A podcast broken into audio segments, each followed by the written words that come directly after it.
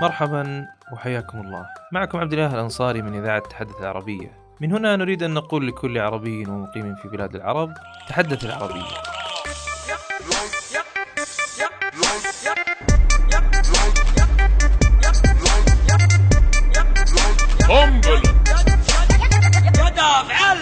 هل هذا الصوت مألوف لك؟ رمز الشمبانزي المبخوخ على الجدار وصوت خنبلة يدفع علبلة. ما هو الرابط بين هذه السلسلة الكوميدية وبين شعار تحدث العربي؟ لكي نوضح لكم الرابط العجيب، خلونا نرجع ورا شوي. في كل مرة نعرف فيها بتحدث العربية نذكر دائما ونكرر مفهوما يوضح هدفنا من نشر الختم، ألا وهو تغيير التصور للوصول إلى زيادة المهارة. المهارة من اسمها، ونقصد بها إتقاننا لفنيات اللغة واستخداماتها من الحركات وحفظ المفردات، وصولا إلى التعبير وتعريب المصطلحات الحديثة والترجمة، بل وحتى الإلقاء والتخاطب. المهارات التي تمكن الشخص أو المجتمع من استخدامات اللغة كأداة للتواصل والإنتاج. أما التصور فنقصد به انطباعنا عنها ومشاعرنا تجاهها، والأحكام والمعلومات التي تشكل قناعاتنا عنها وتحكم سلوكنا مع اللغة العربية، بغض النظر طبعا إن كان تصورنا هذا صحيحا أم مغلوطا. لو نزلنا للشارع وسألنا: ما تصورك تجاه اللغة العربية؟ فستجد أنها ترتبط لدى أحدهم، إما كان أغلبهم طبعا، بعقدة أستاذ اللغة العربية والإعراب في مراحلنا الدراسية الأولى، أو ترتبط ربما بقناة سبيستون وأفلام الكرتون بالفصحى والطفولة. اللغة التي تنتهي علاقة الكثير بها بمجرد تجاوزهم للمرحلة الثانوية، وربما نحفظ كلاما إنشائيا عاما عن اللغة وأهميتها، فهي لغة القرآن، لغة الآباء والأجداد إلى آخره. ولكن في الواقع هي لغة قديمة ومتخلفة وما تخدم العصر الحديث. هي لغة ما تأكل عيش ولا تجيب لك وظيفة مرموقة، ولا بد لك من أن تطور مهارتك في لغة أخرى عشان تكون متطور وكشخة ومتعلم. بل إن البعض لديه تصورات متطرفة لدرجة أنه يراها لغة غير صالحة حتى للطلب من المطعم، وأنه لو تكلمت بها فسأظهر بمظهر القروي الأمي المتخلف. وبعض الآباء يريد لأبنائه الزين والمستقبل، فتراه يسارع لتعليمهم باللغة الإنجليزية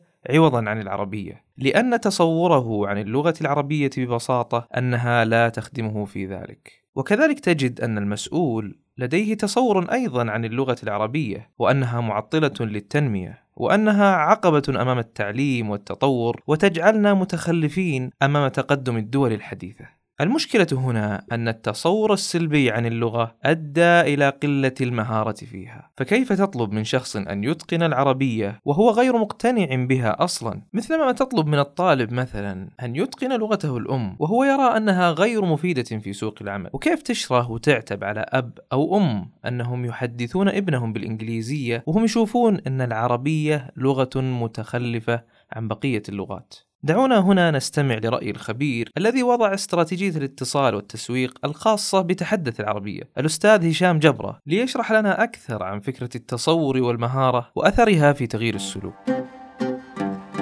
طيب، بالنسبة لبداية التصور والمهارة، طبعا في نقطة دائما مهمة ونغفل عنها أو نفترضها أنه الناس عندهم رغبة في تعلم اللغة العربية ورغبة في أطفالهم أنهم يتعلموها، بس إذا ما عندهم قناعة باللغة العربية أن هي كنز قومي، اللغة العربية هذه مهمة جدا ولازم نحن نتعلمها، مهما كانت في أدوات سهلة للتعلم، مهما كانت في مناهج جودة عالية، مهما ما حد يتعلم. فبداية التصور دائما نحن لازم على قولتهم نغير التصورات ونغير القناعات تجاه اللغة العربية كخطوة أولية. اعترافنا فيها واهتمامنا بها واقتناعنا فيها هو اللي بيسهلنا بعدين بقية التعلم. وحتى كصعيد دولي نحن كعرب إذا ما اقتنعنا بلغتنا ما حنمارسها أصلا مع بعض، إذا ما مارسناها مع بعض ما حمارسناها حتى مع الآخرين. فالتصور، القناعة، الاهتمام هي أول خطوة دائما لاكتساب أي شيء جديد. فإذا بدأنا فيها ورتبناها وقنعنا فيها الناس عن طريق تحدث العربية وختم تحدث العربية، سيكون إن شاء الله لاحقا سهل جدا أن احنا نعلم الناس، وحيكونوا جاهزين ومتقبلين إنه إذا أعطيناهم أي شيء له علاقة باللغة العربية بيكونوا مهتمين يعلموا أولادهم، يعلموا أنفسهم اللغة العربية صحيحة.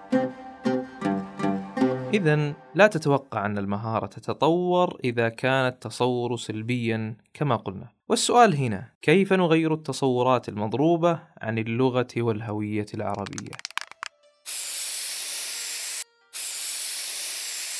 هنا نرجع الخنبلة شوي. إيش اللي خلاك تتذكرها ويرتبط الصوت عندك بمجموعة من التصورات، بالرغم من أن آخر فيديو لهم كان قبل 6 سنوات؟ مو بس خنبلة، الكثير من العلامات عندها نفس الشيء، نايك، مرسيدس، كوكاكولا، كل هذه العلامات تركت انطباعا في ذهنك، سواء النشاط أو الرياضة، الفخامة والثراء، أو حتى بطاطس مقلي ولذيذ. كما تعلمون أطلقت تحدث العربية من شركة تراكيب لصناعة المحتوى، وبحكم خبرتنا في الاتصال والتسويق نعرف جيدا أن خلق التصور يبدأ أولا بخلق علامة قوية تعكس تصورا إيجابيا وقويا عن المنتج، وتكون مصدر اعتزاز وفخر وطريقة لإيصال الأفكار والتصورات الصحيحة عنه.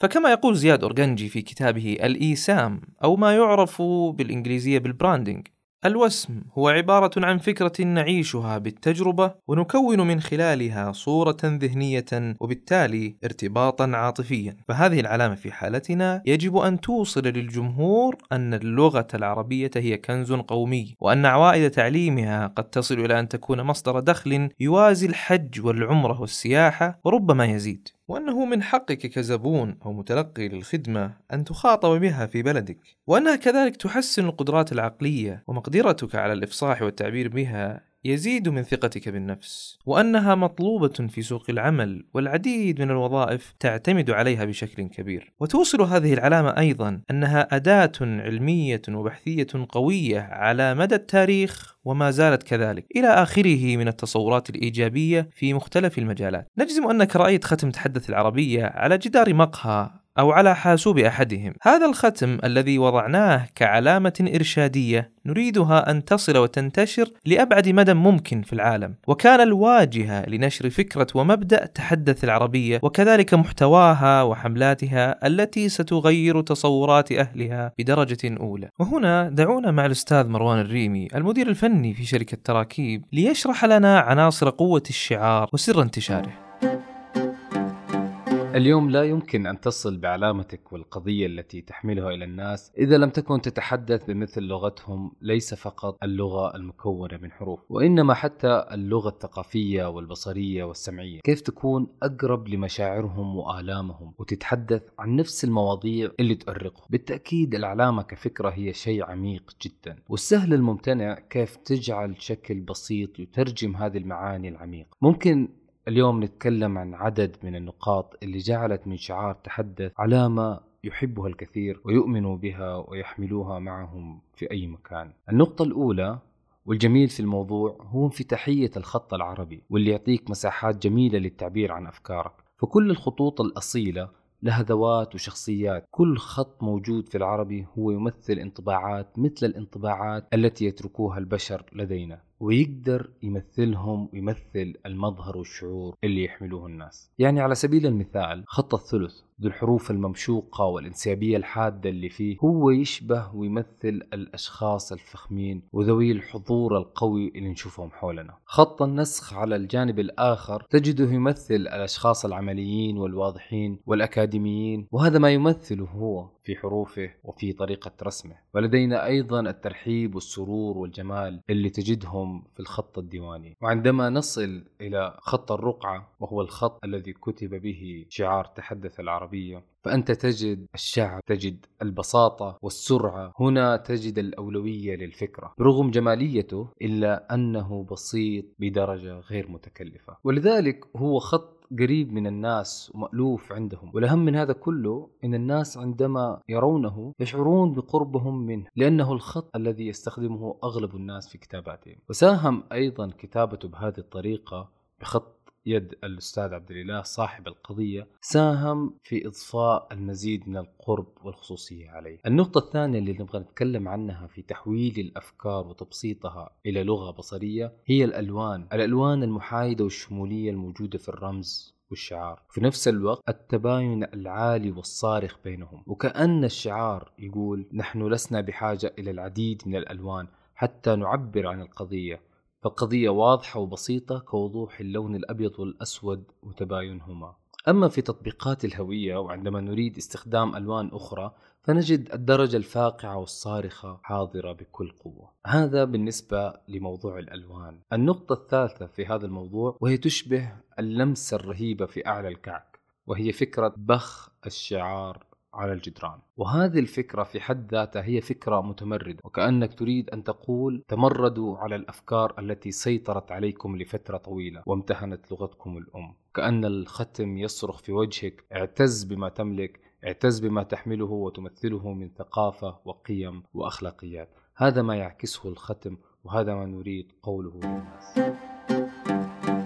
في نهاية الأمر، موضوع اللغة متشعب وكبير، وهو كما نقول ملف سيادي، وحله يتطلب جهودا كبيرة على المستوى الحكومي والاجتماعي. والناس والجيل الشاب لا يمكن أن تقنعهم بنشرك لتصور ضعيف ومهزوز عن اللغة العربية، بل يجب عليك أن تنقل الناس من الاهتزاز إلى الاعتزاز. لذلك نحن مستمرون في نشر الختم، ونقول لكل من يريد الانضمام لنا: ضع الختم بما يناسب جمهورك، أعلن انضمامك، وتحدث العربية.